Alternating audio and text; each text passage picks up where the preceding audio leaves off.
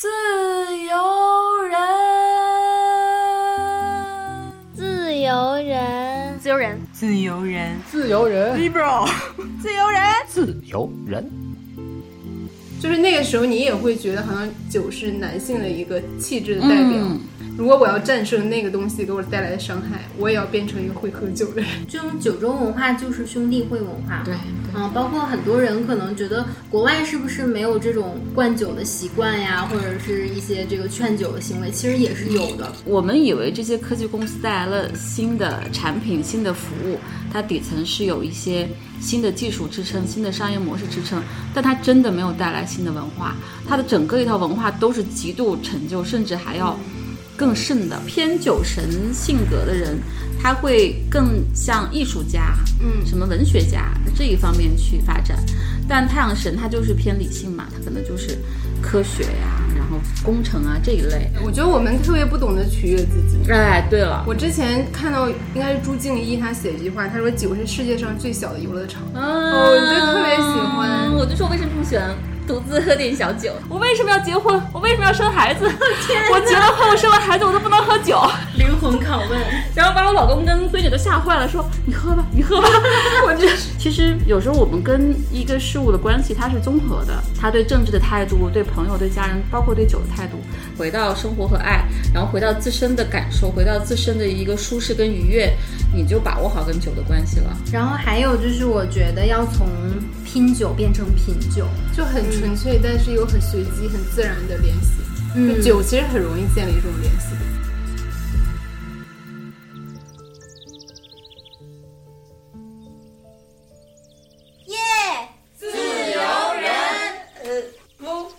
啊啊，呃，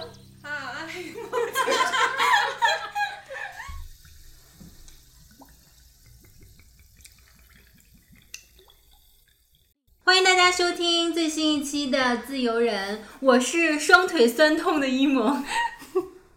我是把酒杯别在裤腰带上的佳琪，不是领子上吗？脖子上吗？这是一个梗，不要拆穿我是一喝酒就很开心的夏明明。哦。所以哎今天我们想来聊一聊。酒。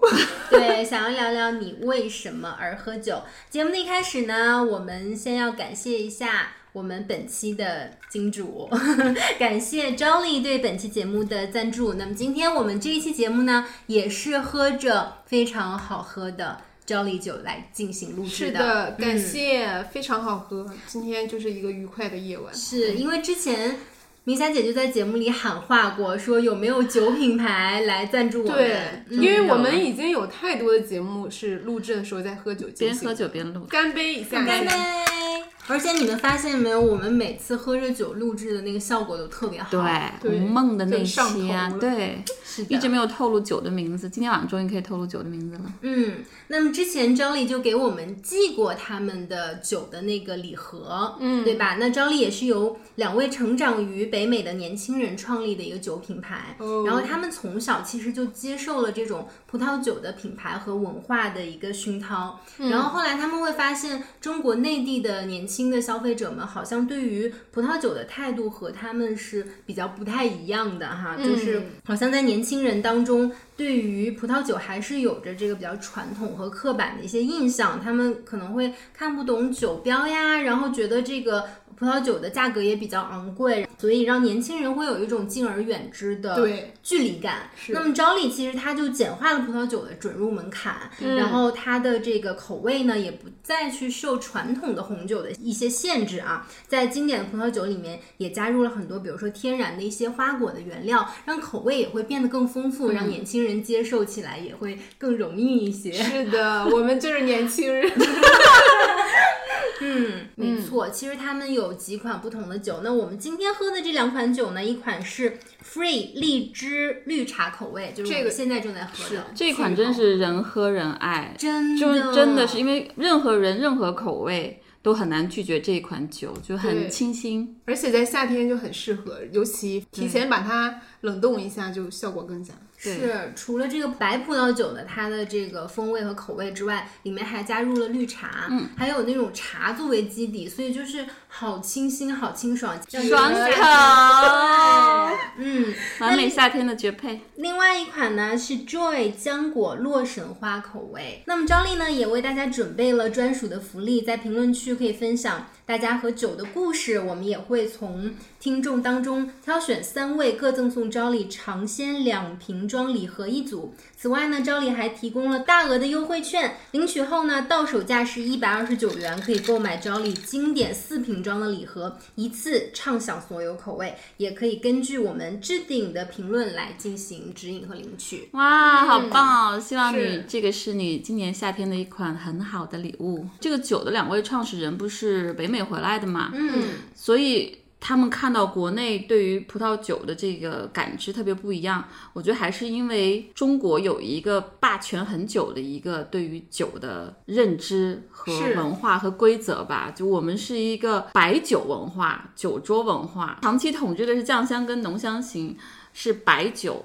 而且它，我们大概想一些标签啊，就是中年男性是吧？甚至更年长的，而且他们非常的权威，而且很多时候是兄弟哥们儿情谊，然后会嗯。应酬啊等等，是这样子的一种文化。和酒打了等号，但其实我们今天想聊，因为我们几个都很爱喝酒，但是我们喝的不是那种酒，也不是那种文化和那种氛围，所以今天我们就特别想分享我们自己为什么喜欢喝酒，然后我们怎么喝酒的，然后我们自己特别想要去跟大家分享的一些新的酒文化吧。说到酒桌文化，我觉得还蛮可怕的，尤其对于年轻人来讲哈，啊，特别是对于初入社会的年轻人，不管男性女性，是的，就好像你要学会那一套规则，你才能够在这个社会上游刃有余，然后你才能在职场里面获得晋升。对，就你才能叫一个合格的职场人，对同名否则你就是不成熟的。是的，对，嗯，我我我先分享一个故事啊，是我先生的，因为我特别喜欢偶尔自己喝点酒，我发现他就很难是我的一个，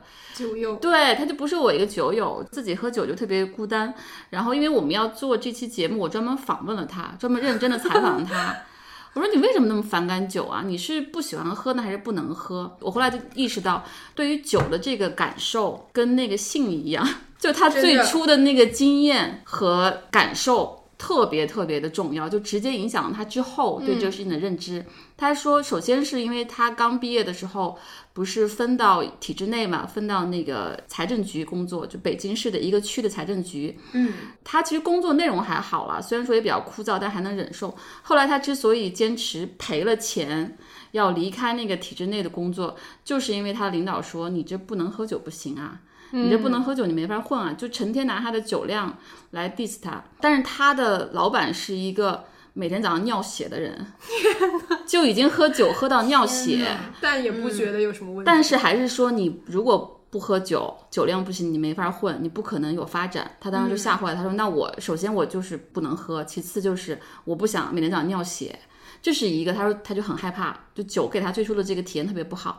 再一个，他说是他大学的那个同宿舍，嗯，他的上铺那个哥们儿是一个内蒙古的同学，他就特别喜欢喝酒，而且经常喝醉，然后回来之后就发酒疯。首先是巨大的这个酒气和臭气，再一个要不就是大哭大叫，要不就是那个唱歌说话，所以他很多 很多时间是伴着很负面的那个情绪和味道睡觉的。他说，其实在这个之前，他也挺喜欢喝酒的，他特别喜欢跟朋友们、同学们喝点啤酒啊，吃烧烤，他说自己很喜欢的。但是经过了同宿舍的他们老大之后和这个工作之后，他说他对酒就非常非常的反感。你发现他一旦跟酒这个关系和记忆比较糟糕之后，他之后也很难处理。他虽然跟我他从来不喝酒，一般比如说我们一起出去，我在家我自己会开一瓶酒喝，他不喝。但他一旦跟同事应酬，他必然喝醉，他根本不会把握度。嗯，他不想受酒，然后他完全只能在应酬的场合被迫喝酒，然后喝得一塌糊涂。而且是不是有人劝他？对他就得喝对所以他从来就不享受酒，然后跟酒的关系特别糟糕，这就跟很多人一开始的最初的性经验特别糟糕之后，他就很难跟这个东西保持一个特别好的关系。嗯所以这个经验很重要。哎，但我的那个经验就有一点与众不同，甚至可能有点像反面啊。嗯，我也特特别想问你们俩，就是你们第一次喝酒，或者你们记忆当中最初喝酒的原因是什么？因为我从小就是我爸也是成天喝酒嘛。其实我小时候对酒也是很害怕的，尤其是对喝醉了的人。我记得那个时候有一次，我跟我爸去参加一个人的婚礼，然后他就喝醉了，大白天喝醉了，就在人家床上睡着了。然后我就以为他死了，天呐，我就疯狂的摇他。但后来他们就经常拿这个笑话我。然后因为我爸他喝酒就伴随着很多的暴力，其实我最初对酒的印象也是非常不好的，因为我觉得他好像会让人发狂，让人失去理智。但是后来我好像产生了另外一种想要对抗的想法，我不知道是不是女生独有的，就是那个时候你也会觉得好像酒是男性的一个气质的代表。如果我要战胜那个东西给我带来的伤害，我也要变成一个会喝酒的人，就有一个奇怪的脑回路。对，因为酒首先就是它刺激大脑一些神经递质嘛，嗯，既会有多巴胺和内啡肽，又会有让你稍微放松一些，然后你的这个理性要降低的这个神经递质，所以它就是会让我们跟平常状态不一样。因为男性相对而言平常就强掌控，他一旦喝酒之后，他又放松理智之后，又有另外一种借口跟状态，对对，而且他很多酒很烈嘛，高度数就是。在职场权力圈，他们喝的这种酒，然后又包含很大的一个权力结构，还有一些潜规则吧，所以让酒很长时间都是跟这个挂钩。首先，它跟女性就不是非常的连接，对，而且如果女性酒量特好，会代表一种很奇怪的气质，你觉不觉得？要不然就是大姐头是吧？大撒蜜，对，大撒蜜什么的。好像它不是一个很良性的一个连接，一个关系。嗯，就我记得我第一次喝酒应该是我上高中的时候，然后我就觉得我就要在这些加引号的扭扭捏捏的女生面前非常豪爽的喝酒，这样才能代表我跟她们区别开来，然后好像更能被男性，无论是长辈还是同学，他允许你进入他这个圈子，他愿意跟你说话，好像这是一个投名状。这种记忆是强化了我就最开始对喝酒的那种想法。我觉得有很多女生，她一开始甚至会因为自己酒量好而觉得得意，很骄傲，对，会标榜一下这个，想把自己符合男权社会的某种特质，对，因为自己酒量好和其他女生区别开来，而且会因为别人说你是不是喝多了而生气，对，所以说你这这女的真能喝啊！一般好像男的会这样去褒奖一个女性，对吧？他在定义。女性哪种品质是好的？我自己倒还好吧。我觉得我跟酒的关系之所以还比较正常，我觉得我喝酒一直是有特别特别强的主动性的，可能跟我性格有关吧。一旦呢有一点点被强迫，我都会极度的反弹。就是我现在不想喝，你让我喝，或者说这个酒我不喜欢，或者此刻我不舒服，你让喝的话，我会特别特别坚决的拒绝。所以我一直跟酒都是一个我的自主性很强，我想喝我就喝，我想喝什么我就怎么喝，然后我想喝多少我就喝多少，所以一直是一个特别自主跟愉悦的关系。我第一次喝酒应该是除了小时候，比如说跟大人一起吃饭的时候，就家庭聚会的时候，不是都会沾一筷子，然后让你尝一下，然后。那时候大人都喝白酒嘛，然后就会辣到不行，所以我对于酒的第一印象并不是特别好。嗯嗯，然后真正开始喝酒应该是高中毕业，就是高中毕业要上大学的那个暑假。开始和朋友们，然后和同学们一起喝酒，然后当时因为我要离开家乡到外地去上大学，所以当时也有喝醉过，而且那时候酒量很差，对，好像一瓶啤酒就醉了，对，然后还会哭啊什么。但是我到现在如果喝醉还是会哭，我也是。酒后反应确实是各式各样，就特别有趣。所以其实我们现在所说的那种酒桌文化。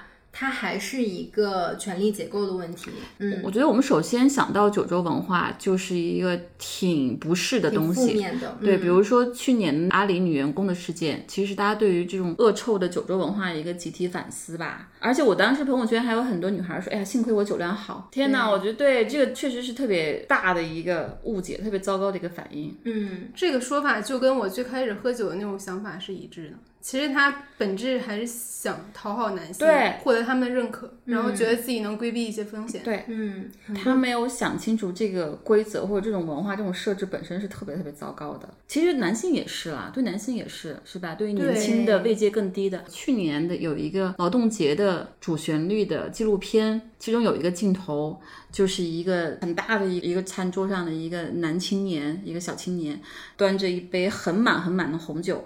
然后敬他对面那个人，然后他就先皱下眉头，然后一饮而尽，是劳动节的一个场面，然后就是致什么中国的劳动人民。天呐，我这就是他们印象中的这种喝酒的场景，跟为什么喝酒，就为了职场，为了应酬。对，嗯这种酒桌文化就是兄弟会文化嘛。对对嗯，包括很多人可能觉得国外是不是没有这种灌酒的习惯呀，或者是一些这个劝酒的行为，其实也是有的。包括在美国的一些大学里面，他们会有姐妹会啊、兄弟会啊、fraternity 这种，就是他们也是用酒量来衡量你能不能入会的一个标准。包括每一年其实都有人因为在兄弟会或者姐妹会里面喝酒而致死的这种情况。对，然后你看，就最近刘强东那个案件不是重新开庭嘛？嗯他们公布那个很多新的证据细节，他们那桌喝了三十几瓶高烈度的洋酒，然后一杯一杯的灌这个敬瑶。对，说灌了敬瑶二十几杯酒对对，，但是特别典型的酒文化。对而且你看刘强东，他对于京东的员工们也是这样子的，所以这也是我对京东其实感情很复杂的原因。比如这个事情出了之后，很多人说那我们就彻底不用京东了，但是其实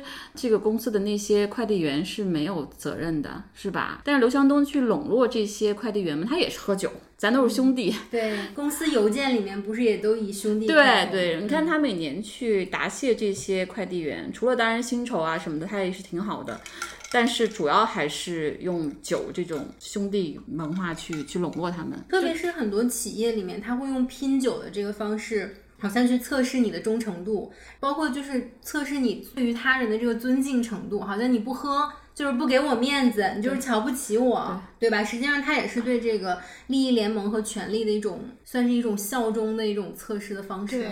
我之前那个工作有一个蛮糟糕的例子，因为我那个老板是个女老板嘛，她有一个助理，一个小助理，她年龄比我还小，但是她做的特别好，老板一眼相中，就直接做他的贴身助理和工作上的助理。然后我就以为他们应该只是工作上的这样互相协助的关系，然后我后来发现酒局的时候是老板开车，然后助理喝酒。嗯，我不知道老板是呃助理是用来挡酒的。对啊，然后有一次也让我特别心疼他，虽然我在那个职场环境里跟他并没有过多的来往，是有一次下午我们正在上班，然后他就很平常的走进来，是刚结束一个饭局，跟老板。他进来之后，他就跟一个同事交代工作，这时候语气都非常的平常，然后他突然就说：“你等一下”，也很平常，但他转身就走进了厕所，我们就听到他在呕吐。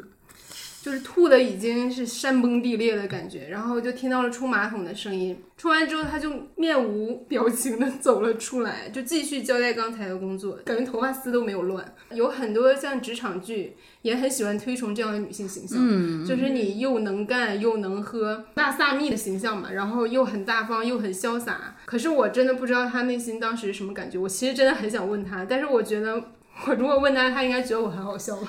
哦，真的是，你看，我们刚才举了阿里的例子、京东的例子，我们以为这些科技公司带来了新的产品、新的服务，它底层是有一些新的技术支撑、新的商业模式支撑，但它真的没有带来新的文化，它的整个一套文化都是极度陈旧，甚至还要。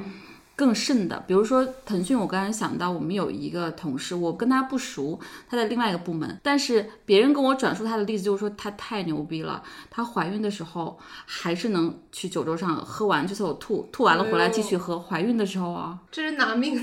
对呀、真的是拿命在而且不，仅拿自己的命，还有孩子的命。就真的是挺夸张的。我觉得很多女性在求职的时候都会被问到这个问题，就是你的酒量怎么样？特别是可能做一些，比如说助理啊、秘书这样的岗位还有销售岗吧，对，对我当时有一个朋友，他说他老板招人就招女生嘛，做销售就长得漂亮，酒量好，嗯，长得漂亮，酒量好，这个是彻底误会。之前有一部电视剧，就是冯小刚拍的那个《北辙南辕》啊，里面其实就有很多这种饭局，特别是金圈饭局的这个场面。然后里面金晨演的那个角色，就是她从国外回来，她就是在饭局上面得到了她的工作，因为她长得很漂亮，然后她会喝酒，会说话。在某公司，就是影视公司，好像做商务吧，跟各个各大经纪人呀，或者影视公司的人去吃饭，然后陪喝酒，嗯就这样子得到了一份工作，然后还有很高的收入和提成。包括王珞丹在里面演的是一个投资人的那个角色，对吧？就是大撒蜜，然后一上来 就是各种哥各种姐，然后看到男的身边的女孩就说这是不是嫂子呀？然后就开始打圈儿敬酒，我特别烦打圈儿敬酒，我在酒桌上我都是坐那儿喝酒的，除非别人过来敬我，或者被迫拉起来去一起敬别人，我觉得这个特别傻。对我也是。其实我们还是需要系统性的、全社会的去推翻这个酒桌文化吧。嗯只是一个人反抗其实挺难的，就是年轻的不管男性女性在职场，他在某个具体场景当中，他要推翻那个都是很难的。我觉得我还比较幸运吧，因为之前在媒体，大家还是比较我觉得自由主义知识分子的。他的性别意识好一些，不会强迫女生喝酒。然后后来在腾讯，虽然有酒桌文化也挺盛行，但是如果你不想喝，没有人逼迫你喝。所以我觉得可能我处那个职业环境一直还挺好的，但是很多人可能未必有这个选择、或者有这个能力去说不。所以如果我们不系统性的推翻这个九州文化的话，就很多人还是无从抗拒的。嗯，哎，你们看过一七年 GQ 的一篇文章吗？叫《一桌没有姑娘的饭局还能叫吃饭吗？》嗯嗯，特别油腻，简直油腻到骨子里了。它里面说，如果没有女人，再婚的饭局也都是素局，美食千种，不及胸脯二斤。一堆男的吃饭，然后就是索然无味，然后中间我就加了一道菜，就是叫了一个美女来，哇，这简直是恶心到极点了。就是我亲身经历过，刚好是第一天跟第二天的两个饭局。前一天的饭局是男性主导的，第二天那个饭局是女性主导的，这太不一样了。你看第一天那个那天一萌也在，就三个这个男主，哇，那三个都是话痨吧，比着嗓门儿在夸夸其谈，在互相吹牛逼，然后在叮咣啷喝酒。然后我跟一萌就属于，幸好我俩可以，因为他们三个在争雄、争奇斗艳，然后我俩就偷偷的吃菜什么的，然后米夏姐姐说：“一萌这菜好吃，快吃这个吃这个。”然后向来一个，俩哎，这个好吃。吃席吧？他们三个在那里，哇，简直是，因为三个人都特别能说，特别抢话，所以就就说嗨了，然后互相在拼酒和拼话抢话说，然后偶尔他们非要让我们喝一点昆明，因为确实他不敢拿我们两个当那个所谓的这个酒局上果儿什么不不行。但第二天那个饭局的最大的领导是个女领导，因为底下的人我们都是她的下属，我们那个就太舒适了。其中一个同事也准备了一瓶很好的红酒，然后我们就一人一杯。我觉得女领导在就属于她会让每个人都说话，因为我们都是前同事嘛。哎，你在干嘛？哦，那个事儿特别有意思，就每个人都非常非常舒适，一起会举杯，但是你喝多少是你的事儿，然后你喝不喝也是你的事儿。反倒是那种场合我们会喝的更多，因为更愉快嘛。然后每个人都可以去分享自己最近的一些经历啊、想法啊，包括互相讨论啊等等。我觉得真的是女主导跟男主导的这个太不一样了。其实我们那第二天晚上的也是。就我们两个女的，我跟我那女领导，然后剩下五个都是男的，但那五个男都是他的下属，嗯，所以一旦这个权力结构变成女上位男下位的时候，一下就舒适多了，每个人都很舒适。而且酒在这两种不同场合的角色也会有变对。对对，其实我接触的这个日常生活当中，像我的父辈，他们也不只是喝白酒，就最可怕的是还有五箱大绿棒子过来。彩香喝，你如果说白酒，它多多少少你要强行从里面还能品出一些滋味，但有的啤酒，他们真的就是为了升罐而喝，他也不想去品。他当水喝。对，然后每一个人都喝到最后，就是今天我们就是过命的交情，然后这样离去。你不懂这种，咱真的不懂这种，你就 他的过命可能就是会把某人喝死那种。我之前有一个男朋友，就是他跟他朋友在一起喝酒是怎么喝，也是喝啤酒，他会拿那种汤盆儿，然后把那个酒就倒到里面，一人拿一 个盆儿，一驴一马这个你要是真不喝，他就可以说你是不是在里面养鱼，就很真的是养鱼，因为很大那个。对。所以就我们这日常经历这样的酒文化，就感觉酒平白无故的背了很多不该背的东西也标签。挺被污名化的。嗯，其实酒本身并没有什么错。对，而且你看这些某最贵的国产白酒，嗯不是有人问他说你怎么看年轻人就不喝你们这些酒啊？嗯他会答的很傲慢，他说年轻人会变老的。他说，年轻人还没有到喝这款酒的时候，他们还不懂事。这背后就是血淋淋的两个大字：权力。对，对，就跟当年最初用 QQ 的时候，嗯但一旦你到工作场景，你老板用什么，你就得用什么，嗯，没得选。你老板嗯喝叉叉和叉叉叉，你就得喝叉叉叉。然后这个人我还看过很多他的访谈，他有很多非常这个出位的言论，对，然后包括说这款酒什么保肝护肝啊，真的真的他真说过不会有那个幽门螺旋杆菌，这款酒可能是伤脑子，所以他会说出这种话。然后他他护肝伤脑。他说他每天要喝五六两，然后什么坚持了二十几天之类的。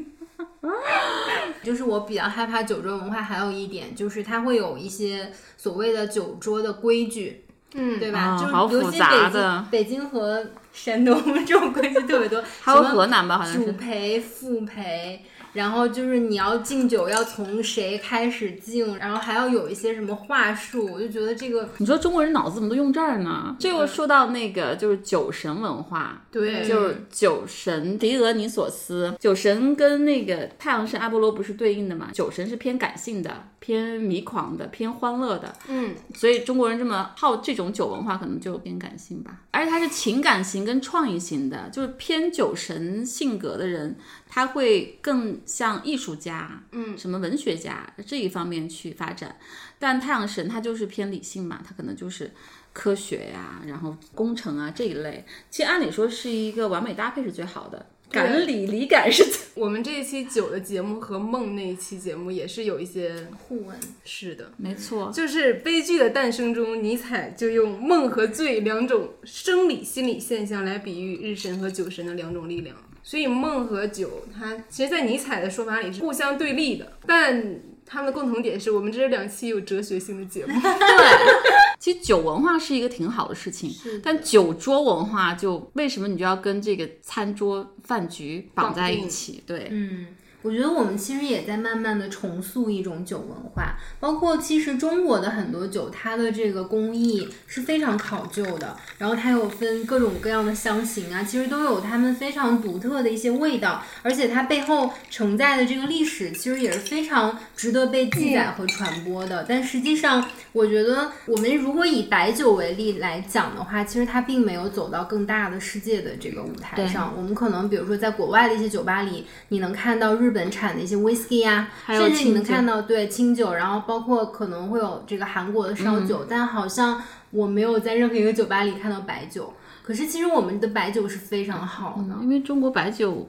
可能还是没有去讲自己的故事跟内涵吧。是的，它其实宣传的更多的也就是这种酒桌上的一个文化，或者是社交的一个手段。对，你看我们的这些古代的文人大诗人们，他们留下了关于酒的那么多好的这个诗篇，嗯，跟场景，但是咱们现在就完全变成了酒桌上的这个兄弟，谈资，对，就是哥俩好它也。是一个权力的载体。对，所以酒被误解之后，我觉得我们一开始也都会有那种误解。像我最开始我就只喝啤酒，因为我觉得我只喝得起啤酒。嗯，你一提什么，比如葡萄酒啊，你都会觉得这是很贵的东西，和我没有关系的。而且有很多人会觉得你邀请他去喝酒，就一定是要干嘛？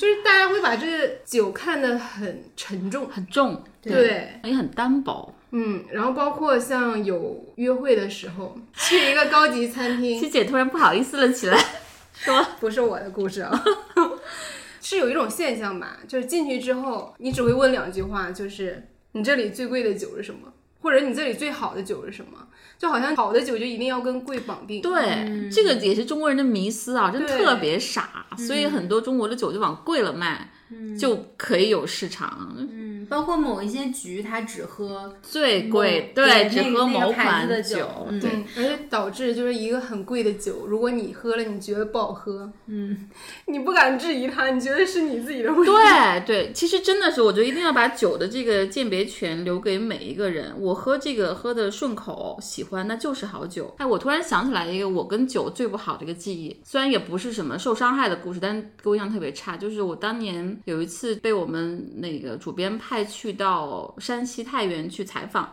反正也是特别负面一件事件嘛，我就找到当地的一个处长，他是管那摊事儿的。处长挺有意思的，他可能见我是一个当年啊一个年轻美女记者吧。然后他也没有拒绝我，但是呢，他又不说正事儿，或者他对于正事儿他也不怎么了解，然后他就说：“哎，你这么辛苦从北京来啊，你这叫问什么？咱不着急啊，我都跟你讲，你想知道什么我都跟你讲，咱先去吃饭。”然后就带我去一个巨大的一个酒楼，然后巨大的一个包间，巨大的一个桌子，然后就我俩，然后他就说：“最贵的酒给我拿来，给我上最贵的酒。”我我说天哪，这是土老板嘛？这是这太不像一个地方，当时是什么经贸委的一个处长吧？By the way，七姐开第二瓶酒，然后中午吃完饭，我就说我要休息一下，我要去酒店 check in，然后我就没有再去找他了，嗯，就就跑了，因为采访也没有进行，就找其他人了。对，我觉得像我们刚才提到，就是对酒这种误解，也是 Jolly 这个酒他想打破的吧？对，嗯，他就是想告诉大家，一个好的酒不一定要非常贵，因为他们的酒源也是进口酒源，但是性价比非常高。就我们现在喝的这个荔枝绿茶是含有百分之四十五的葡萄酒原料，是来自智利的霞多丽白葡萄酒，哎，所以它离我们是很近的，并不是遥不可及，并不是需要你去一个高级餐厅说给我上一瓶最贵的酒。我特别特别喜欢小瓶酒，我真的超喜欢小瓶酒，因为我经常是喜欢一个人喝一点嘛。我记得我前几年在腾讯的时候，不是基本上每个月都要出差。然后出差的，如果晚上不加班到很晚的话，自己回去就挺希望放松一下的。但是那个时候你想要喝一杯就很尴尬，你就只能去酒吧大堂去找一杯酒，因为你就没有办法说我在房间我能不能就，因为你不可能开一瓶，你也不想喝那么多，所以我特别喜欢小瓶酒。而且我在家里面也是，因为我们家人就不喝酒嘛，我自己有时候就挺尴尬。你开一瓶又会，虽然说你也可以把它去密封，但也会放的不好。风味会差点。对，所以我自己就是有一度是找那个小瓶酒，这一类就特别舒适，你基本上一个大的酒杯就可以很慢很慢的喝完。然后我自己还到处去找这种在电商，但是也不知道是真假，也不敢买。但是我发现不是有很多这些做酒的代理嘛，他们去代理很好的酒，但都没有小瓶酒。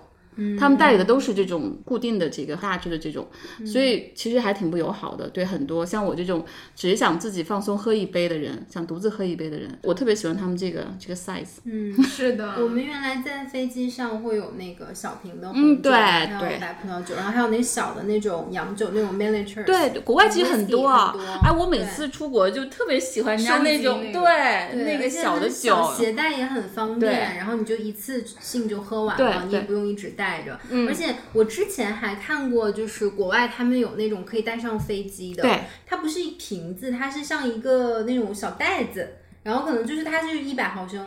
然后你就可以多带几袋，然后放在身上。哇对，它是正好卡在那个你可以带的液体上飞机。它就是为了，比如你在飞机上比较想好眠呀，放松一然后这种长途飞行想睡一会儿、眯一会儿，就是它会给你这种准备。对，所以你看，我们国内这个酒市场虽然非常大，但是它迎合的还是酒桌，嗯，还有应酬，他没有开发很多种其他的这个场景和需求，对，就挺糟糕的。我不知道你们现在有没有听说过一种文雅一点说叫女士酒，市场也发现了现在更多的女性也愿意喝一杯，嗯，而且不是很重的那一种，所以很多酒吧，尤其是年轻的酒吧，都会出那种女士酒。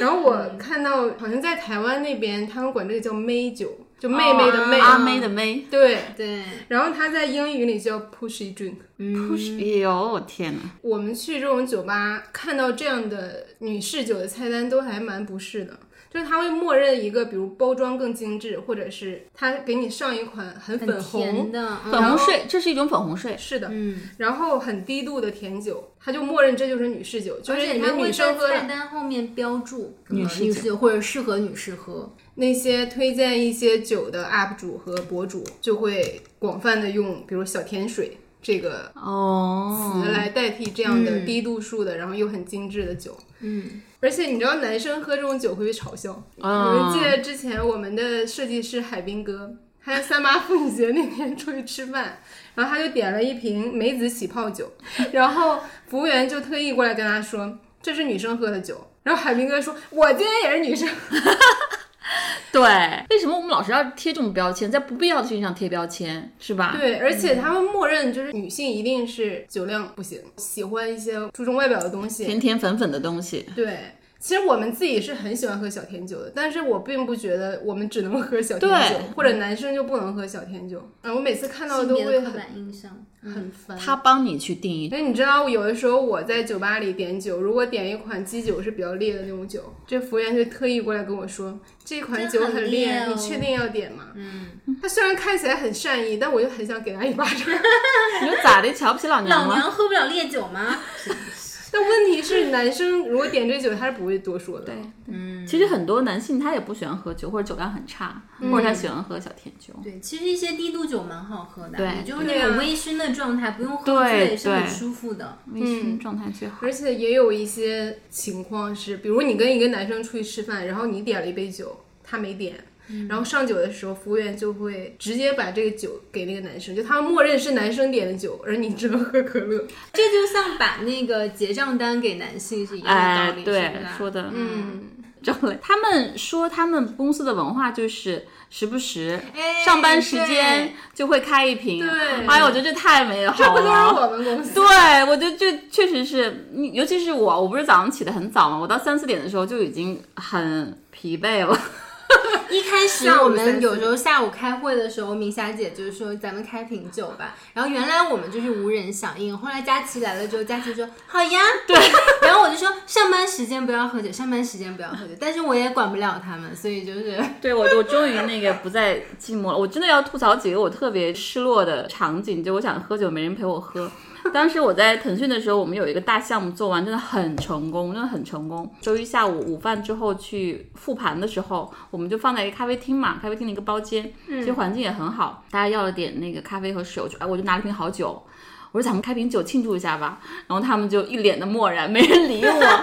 这个是很我说了好几遍，我说哎，咱们得庆祝一下，这个时间该开开瓶酒，又没有人理我，我很尴尬，酒都没有开，我们开完会我拿上去了。这个真的是独属爱酒人的失落。对，就没有一个人响应我。后来在想，他们可能一个是不是太喜欢喝酒，确实；再一个就是可能他们也不习惯在工作的时间，然后尤其是我也不是一个强势的人，不是一个强权威吧，他们不用去服从自己的老板，所以就直接说那就不喝等等。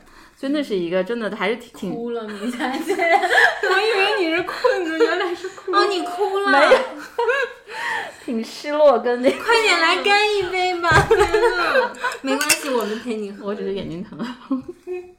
我后来觉得那个场合真的需要一瓶小瓶的酒，那我自己开，我自己喝，你们喝咖啡什么柠檬水都可以。但是当时我带了，我以为大家会跟我 共享一瓶，带了一瓶巨大的酒。对，而且很好的酒，就我就很失落。然后我前一阵在我们家也是，就是我疫情刚被关起来，不是在家里面很郁闷嘛，嗯，然后我就想喝一杯，然后我就开了一瓶。但是我不是我给我生了个妈嘛，我闺女就特别严刑管控我，她像管控这个青春期少女一样管我。然后她就是不能喝，不能喝，就是不能喝。我说我今天真的就是有点烦，然后就喝一杯，而且我绝对不喝醉，就喝一杯。她还是不让我喝，然后我就暴怒，我瞬间暴怒，我就说。我为什么要结婚？我为什么要生孩子？我结了婚，我生了孩子，我都不能喝酒。灵魂拷问，然后把我老公跟闺女都吓坏了，说你喝吧，你喝吧。我就是。然后从此以后，麦子开始给我买酒了，然后哦，麦子给你买酒，就这种小酒。他知道我喜欢喝酒，他会去帮我买，会就再也不说什么。所以反抗还是很重要的，女人要抢夺、争取自己的饮酒权，真的。真的真的，我在梦那一期节目里就提到，我去看电影的时候也会带两杯酒，易拉罐的。当然，首先是这个影院并没有禁止带，嗯，所以我就觉得大家可以突破很多你曾经没有想过的场景。就是我们在电影院里喝酒，就拿进去那一瞬间，我们就会觉得，哎，之前我们都想什么了？其实看电影的时候真的很适合，太，适合了。，北京有一家小的私人影院，就是你可以点酒在里面。嗯但是。除了那家之外，我不太知道其他。嗯，其实没有人去明文禁止，但是大家就是因为对场景的宣想象力的缺乏，其对实他给。你，他给你提供的就是可乐、雪碧、矿泉水、爆米花，对，他就是他给你设置的场景。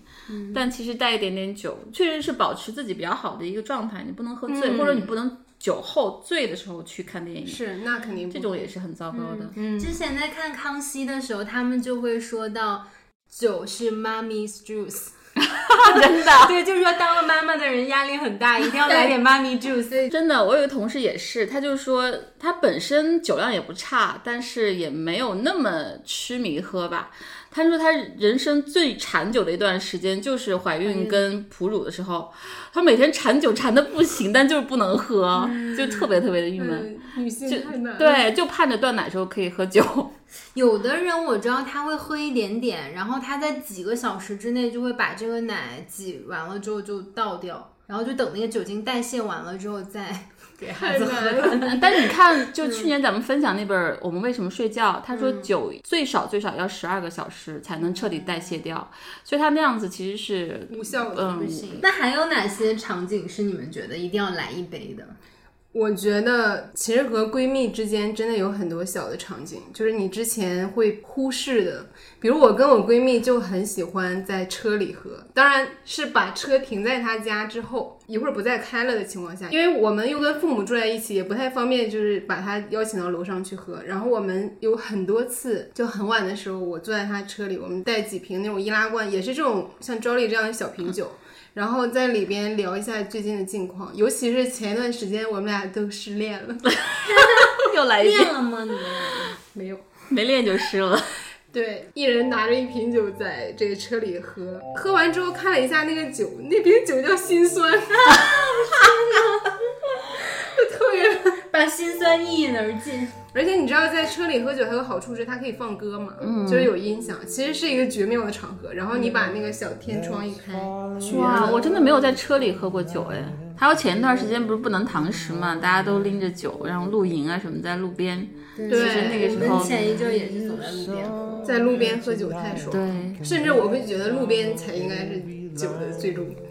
这也是我以前没太体验过的一个场景。在美国的时候，我好像有跟朋友，但是也是在家对旁边儿那个小路边儿，就没有说在马路真正的马路牙牙子上对，就是这次疫情也让我有了一一个全新的体验，而且还觉得挺不错的。对，但是露营还是要有酒吧。那明天去露营，对，好好。备好了。呃，对的。其实我还是挺想推荐一下独自喝酒的。对，独自喝酒其实不一定是喝闷酒，你就是跟自己，因为我还是挺喜欢安静跟独处的。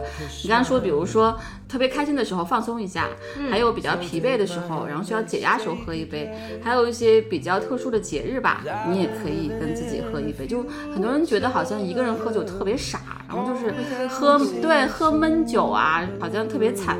其实不是，一个人喝酒可以很愉快。虽然我也很喜欢跟大家喝酒啊，很挑酒友，但是我自己喝我也挺开心的。一人我饮酒醉，就把呢，家人成双对，怎么又成双对了？而且我们以后都很多人都是不婚不育嘛，然后独居空巢青年呀。高质量单身生活。对，其实让自己跟酒有一个特别好的这个相处是很好的事情。对，我觉得我们特别不懂得取悦自己。哎，对了，我之前看到应该是朱静一，他写一句话，他说酒是世界上最小的游乐场。哦我就特别喜欢我就说为什么这么喜欢独自喝点小酒。所以我觉得，如果说我们的听众朋友们对于酒有一些厌恶的、恐惧的、不好的经验的，或者说固定的印象的，其实可以尝试一下，嗯，就重新发现。酒的那个美好跟放松，除非你酒精过敏啊，或者说你真的是厌恶，但是只要你不是直接的酒精过敏，你一定能够找到一款跟你非常非常契合的酒。酒是有性格的，我要给大家推荐一个韩剧，叫《都市酒鬼女人们》，啊嗯是特别好看的一吗个剧，它是同名的漫画改编的，然后刚刚播了第一季，应该是今年的时候吧，然后马上要出第二季，然后它讲的就是韩国的都市里面的三个闺蜜。然后她们仨下班了就喜欢去喝一杯，三个女孩儿好像表面上看起来都蛮正常的，然后喝完酒的非常的疯癫跟可爱，然后包括他们搭配酒的各种各样的食物，什么牛肠锅呀，嗯。然后辣鸡爪呀，然后各种什么生鱼片啊、腌虾呀，然后再加上三个女生在一起喝酒，你就觉得整个画面，然后整个氛围都太舒服。还有那个牡蛎与红酒，是不是？牡蛎与香槟。哦，牡蛎与香槟。是有一个女创作者，好像作家吧，她就说她晚年之后就决定每天只吃牡蛎和香槟这样搭配，哇，然后也不奢侈，不多吃，但也不少吃。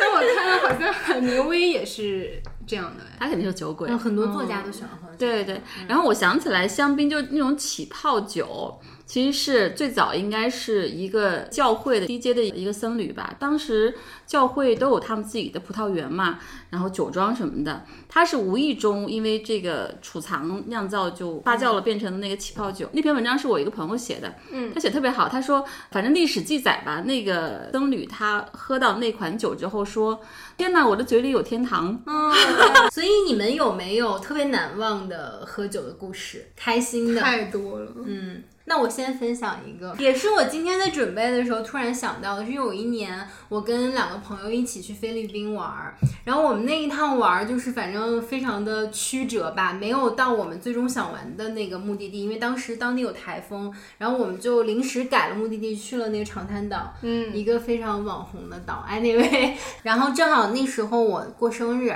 然后他们就为我准备了一个蛋糕，然后我们就在当地的一个那种小酒吧里面过了一个生日。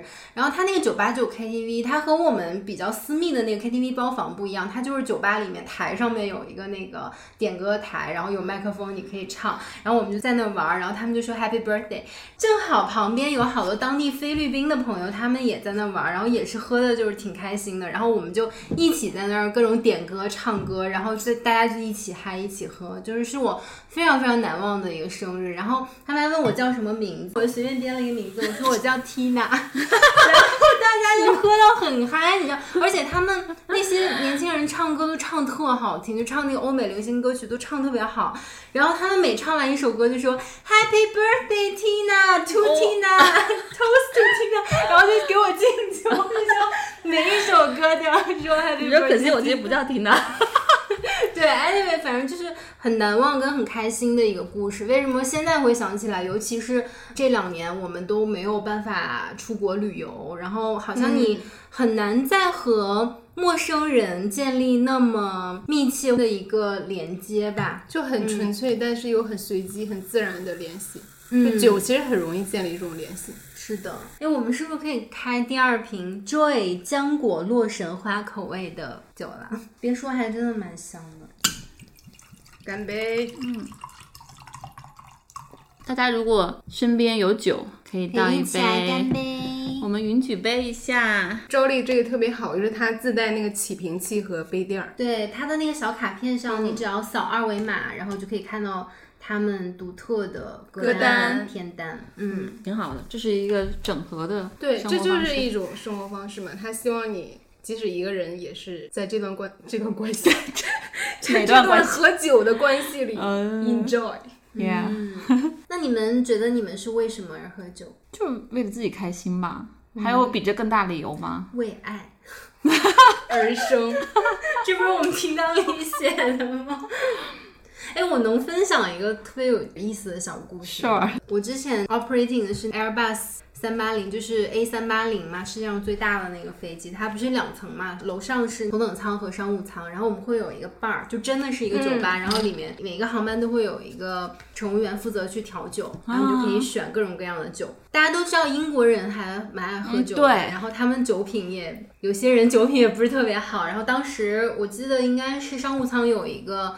英国的一个乘客，然后他就一直要酒，一直要酒，后来他就喝多了。就是我们公司是有一个规定的，就是你会判断这个乘客如果有一点喝嗨了，然后有一点醉了，你就不要再提供他了。然后我们当时就是，但是委婉的拒绝了他，就是没有很强硬。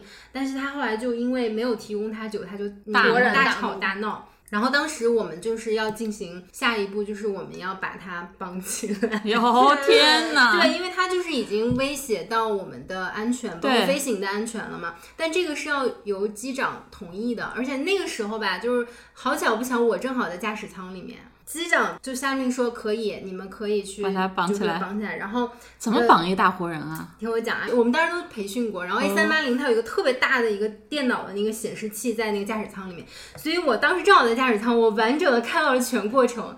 是这样的，就是前面要一个人，然后后面有两个人吧，就反正我们是有一套那个操作的 procedure 的。我们是飞机上有那个安全带就是像塑胶一样的那种东西，安就是一紧，就是除非拿剪刀或刀才能打开，嗯像一个橡胶胶圈儿似的嗯那种。对，然后他们就拿那个，就是两个人从后面，一个人从前面，然后就把先制服 按到地上，然后就给他戴上了那个东西，然后还要再加一个安全带在他那个座位上。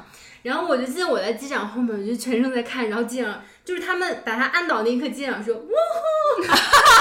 其实是机长喝了，因为这个情形很少很少发生，抓住因为这个是一个比较严重的一个一个事情嘛，就是嗯一个操作你轻易不可能会对乘，因为我们毕竟还是服务行业，不可能会对乘客这样子。对一个成年人限制自由，对，而且就是当时所有乘客都下飞机之后，我们还要把他移交到当地的警察局，还要提供很多书面的一些文件，因为你把一个人 restrain 了，你不可能就是没有任何说法嘛。对所以我们降落到英国又等了很长时间，因为他们要去警察局去进行说明，反就是挺有意思的。哎，我看了一个资料里面说，就是英国有一个阶段就很早了。他们的贵族是以酒代水的，因为当时酒比水要安全和洁净，还没有经过净化，有各种各样的细菌啊、污浊啊、沉淀物，反倒酒要可口、芬芳，而且清洁和健康。嗯，所以你看，很多人说酒不健康，人家有段时间酒比水健康。就是我们现在到欧洲去玩儿，一般在餐厅里面可能也会点酒，而不是点水，因为它纯净水比它的那个 house wine 还还要贵。贵，是的，其实喝酒就是一种生活习惯，包括一些随餐酒，你真的不是需要说一定要把自己喝醉、喝大，然后喝到很难受。其实你就是哪怕每天吃饭的时候喝一点点，对，反正就是跟酒有一个非常良性的适度的关系吧。但是我们的之前说的这种酒桌文化，因为职场的这种权力呀、应酬。导致的这种喝酒的习惯，反倒让一些人真的有点，确实有些人是酗酒，对吧？美国的这个酗酒的群体也特别严重。然后我有一个领导，他就真的是有点点酗酒吧。就有一次我们去晚上去见他，他当时已经喝过一场了，然后等我们去，然后去了之后他就说：“哎呀，我刚喝了很多，然后我今天还在感冒，我就不喝了，你们自己喝，我今天不能再喝了。”我们说好啊，然后结果他自己喝最多，他就一杯一杯在喝，你就发现他就是明显的是酗酒。我觉得他的压力可能更大吧，完全是不自觉的拿酒在在麻痹自己。嗯，就你们会觉得酒真的能缓解压力吗？其实按研究是可以的，它可以松弛。就今天早上丽维坦那篇文章，酒它第一个功能就是解压，它分泌的那个地质就是可以让你放松。然后去缓解焦虑，但是它同时也分泌这个多巴胺和内啡肽，也可以让你开心。嗯，它的核心就是这两个功能，就从这个它对大脑的这个刺激来说是有这个功能的。但是我觉得可能跟每个人压力的水平要处理的问题有关吧。可能很多人喝完之后，他还是不能够解决问题。比如说像我这种到下午四五点一天下来很累的时候，我觉得完全是一个解压，不是要处理焦虑和难题，而是说我就是想放松一下。酒不是一个解药。我特别喜欢微醺时候的感受。啊，真的，就是你那个感官体验会被放大，但又不会大到夸张和失真。对，然后你就觉得你是更接近一种情感体验的感觉。我之前写过一篇文章，就是形容这个微醺时候的感觉，很像在雾间行路，起初还急于找方向，后来干脆放弃，乱走一气。我觉得这个就很接近我是一个什么样的人，就是我就是一个很容易放过自己的人。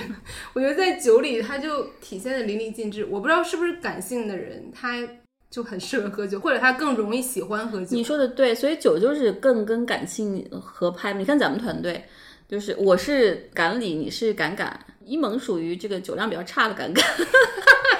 然后你看咱李李，咱总裁就不喝，基本上就喝一点点。他好像跟酒也没有什么共鸣吧，反正我看他喝酒从来不享受。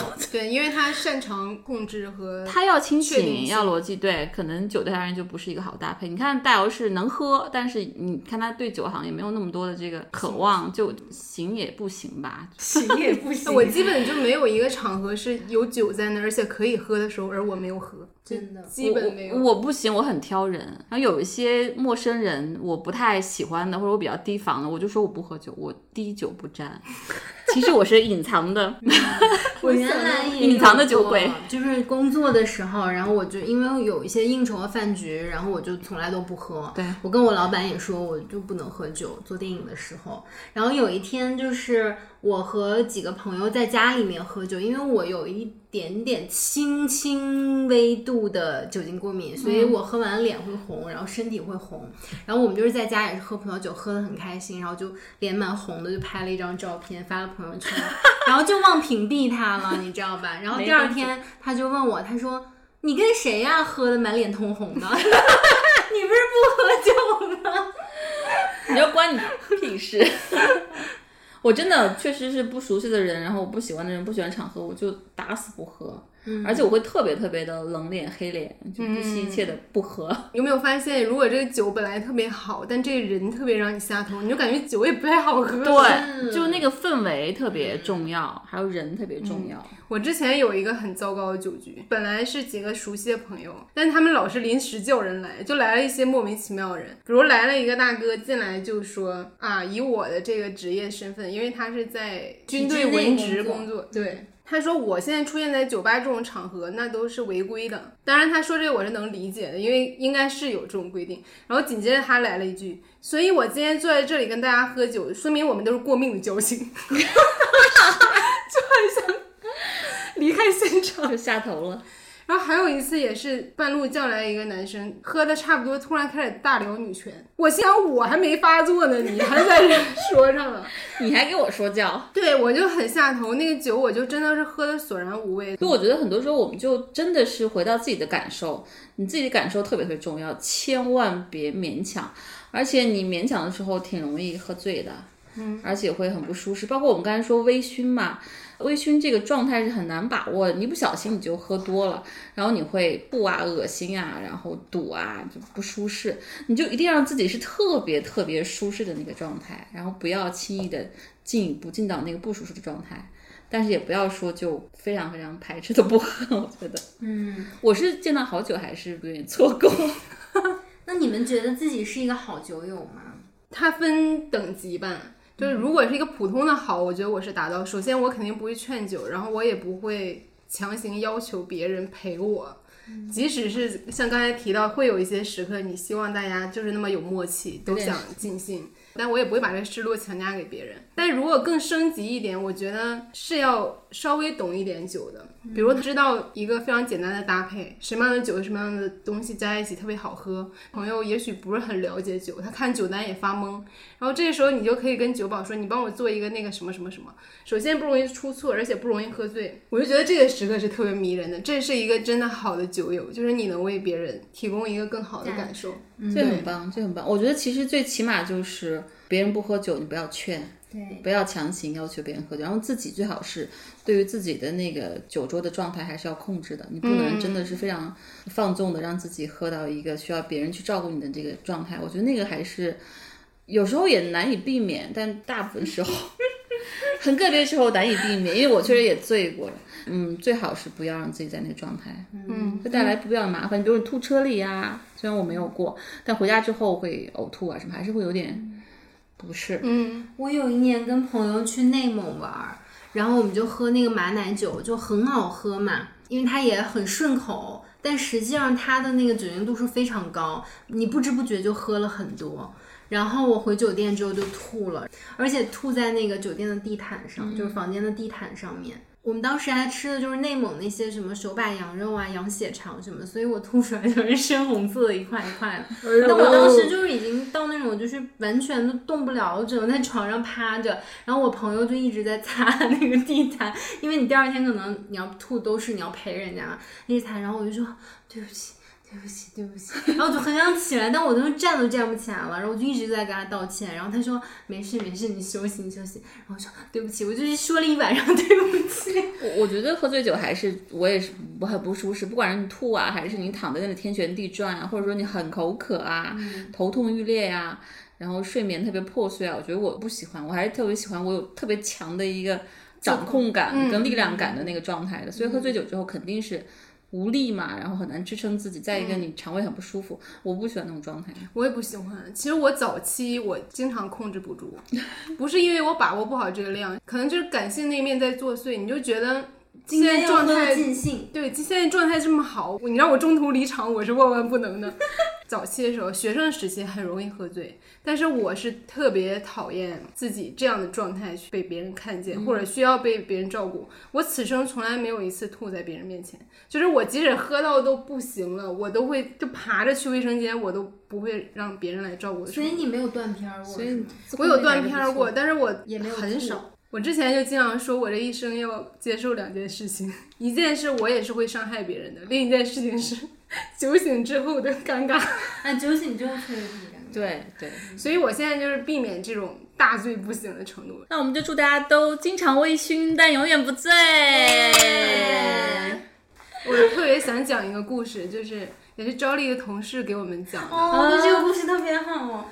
然后我们刚才问说，你喝酒到底是为了什么？到底是为了权利，为了生活，还是为了爱？我觉得这个可能是一个关于爱的故事。嗯，这同事讲说，他们公司有另外一个同事的妹妹，这个女孩当时是在美国，然后她家庭有点像那种移民过去的那种知识分子家庭，传统华裔家庭对于现有的社会规范反而是更固守的那样的一个家庭。然后这个女孩呢，她就喜欢女生，她一直不知道怎么去跟家人开口，很难跟家人开口。嗯，反而是有一次聚会，然后所有人都到齐了，他们就开了一瓶酒。然后在这样的一个相对更浪漫、更温馨、更放松的氛围会下，他在全家人的面前出柜了。嗯，然后他家人也相对是比较接受的。对，我觉得酒有的时候是一种催化剂。或者说它也是一种氛围的连接吧。嗯就我们说音乐是一种语言嘛，共通的，其实酒也是，对吧？对，你跟一些比如说身份啊、国籍呀、语言的这个障碍的人，你一起喝杯酒，其实就足够了。它是另一种语言。而且我们上一次有人出柜的时候也是喝了喝了酒，酒，嗯，但是这个人就是不说了，然后 我没喝酒也可以。我觉得我就是对酒那种热爱已经渗透到各种事物里。就比如我去饭店吃饭，如果他菜单上有一道菜是标注是有酒精的，或者他用酒做的，我是一定要点。啊，那个比如说那个红酒什么梨，然后我回家还做过，就是失败。还有很多甜品里面嗯也有酒，对对吧？对比如说朗姆酒做的什么冰淇淋啊，然后一些蛋糕啊，对吧？还有就是某白酒的那个鸭心，真的真的啊，它就是有一小杯那个白酒，然后用打火机一点，然后你把那个鸭心，它就是那种串成一串儿串儿，用那个稍微燎一下，哦，还有醉虾不是就是对醉虾吃很好吃对，醉蟹，像福建那边好像是白酒，然后像那个山东。江浙也有黄酒腌的。对，然后山东的好像有用红酒那种小小河虾，直接焖成那个醉虾的。对，之前还就是看美剧的时候看到他们有一种说法，因为。就美剧里面，他们真的有各种各样的那种喝酒的方法，他们会自己在家做那种 margarita，榨汁机打一些冰沙，嗯，然后兑到 margarita 那个酒里面，然后再加点那个 lemonade 叫什么柠檬汁，就是那种、啊就是冰冰的，夏天喝很适合嘛。我喜欢。然后还有一种叫什么 floating 的，就是它是用 whisky，然后上面加一球冰淇淋，比如你可以香草味的对，对，特好好，喝是吧？嗯，就是它会中和那个酒的那个香醇的味道，加冰淇淋的甜味，嗯，就棒棒很搭。嗯对，真的酒可以做出来好多好多。想起来一首小诗啊，是我之前第一次读这个小诗，就一下子就记住了，是黄庭坚那首小诗，当时很喜欢，但现在读出来还是有一点点的尴尬厌女。对，其中有一句，他跟他有关于酒的一句挺好，他说：“薄酒可以解忧，丑妻可以白头。”然后徐行不避车马，和珅不避狐裘，就是说你喝一点点酒可以消除忧愁。如果你去一个地方不着急的话，你不用马车。然后你要是穿特别合身的衣服，你不用貂皮啊什么的，裘皮大衣对裘皮大衣啊什么的。我觉得这个蛮好的一个价值观吧。就第一句就是薄酒可以解忧，他也是说了薄酒，然后包括那个后面的环保出行呀。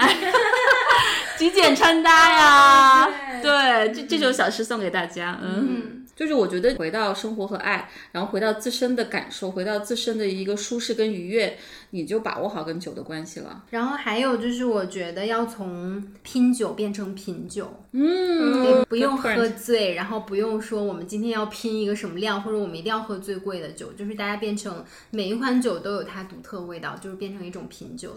然后还有，我觉得就是不要被某种酒的所谓的一个成功学所左右吧。对然后要建立自己的一个饮酒观，然后学会欣赏酒的一种多样性。嗯，对酒多一些想象力。我最后再推荐一本书吧，这个小书跟酒没有直接的关系啊，就《嵇康之死》，是我之前在视频号推荐过，是一本特别特别小但是特别好读的传记《嵇康之死》，然后也是我们之前的读书会的嘉宾杨方舟老师他编辑的书，他编辑书特别棒。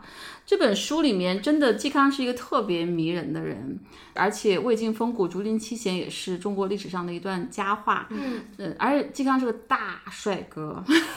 包括他的这个《广陵散》什么，但是里面有一段关于他对于酒的这个态度的，因为竹林七贤他们这个群体其实不止七贤了，他们那一群人。有很多人特别特别的沉迷酒，因为他们都有点出世嘛，或者说是自己个性很强，所以他们很多人是成天在饮酒的，在野外饮酒啊，然后发表自己的意见什么的。然后嵇康就很不一样，嵇康在《家戒》这篇文章里面，他表达了一段自己对酒的态度。他说：“不要强劝别人饮酒，人家不愿意饮就算了。如果有人来劝自己饮酒，则应当有所把持，不主动饮，亦不要过于拒斥。凡饮酒之意有微醺之意，即便停止，不要让自己沉醉到丧失自我把持能力的程度。”这跟咱们说的很像。然后这本书的作者就把嵇康定义为一个。理性主义者坚守道义，但是又不去被周围的环境所影响吧。虽然他在竹林七贤里面是一个很被欣赏的人，但他也不会被他的这个群体所去裹挟。所以我觉得这本小书特别想推荐给大家，就是其实有时候我们跟一个事物的关系它是综合的，他对政治的态度、对朋友、对家人，包括对酒的态度。就今天那篇文章里面有一段特别特别有意思，让我印象很深。他就说古巴比伦人他们做一个重大决策这之前要经过两轮儿。就一个是在清醒的时候，大家去决策，然后喝醉了之后再做一个决策，两个决策一致，他们才采取行动。就是说，因为你清醒的时候是一个理性思考，你喝醉的时候是一个更贴近本性的坦诚和深层需求，二者必须要统一，才能是一个明智的决策。天哪！那以后咱们公司战略是不是也这样啊？咱们可能每次都是喝醉之后决策的。那我可能我的决策都一样，因为我清醒了喝醉。也差不多是吗？每天都在喝醉当中。给酒一个机会吧，给 Jolly 一个机会吧。是的，那最后我们还是要感谢一下 Jolly 对于本期节目的大力支持。大家可以在手机淘宝上搜索 Jolly 微泡葡萄酒，在评论区分享你们和酒的故事，我们也会挑选三位听众，各赠送 Jolly 尝鲜两瓶装礼盒一组。我们 Jolly 还提供了大额的优惠券，领取后到手价一百二十九元购买 Jolly 经典四瓶装礼盒，一次畅享所有口味，可以根据置顶评论的指引领取。其实我们录播客就是最适合喝酒的场景，是吧？屡试不爽。嗯，是的你知道我们给远程嘉宾录制的这个文件里也写着，如果你觉得有一点紧张，可以先喝一点酒。我们是酒神文化是吗？对，然后我们也希望一些有识之士吧，然后一些比较有眼光的品牌可以继续去投放我们、赞助我们，因为我们就是真的是一档优质的播客。我们还有很多很多很有意思的事情可以跟大家分享。那我们就这样啦，祝大家祝大家喝酒愉快，干杯！这一次我真的不想醉，哦，也没有醉。晚安。你可以在各大播客平台订阅我们的播客，也可以关注我们的微博“自由人 liberal” 和公众号“自由地 Wonderland”，接收最新资讯。加入我们的社群，给我们发送听友来信。你可以在 show notes 里找到入群方式和邮箱地址。这里是自由人的自由联合，自由的人请举手。举了吗？举了。不知不觉，此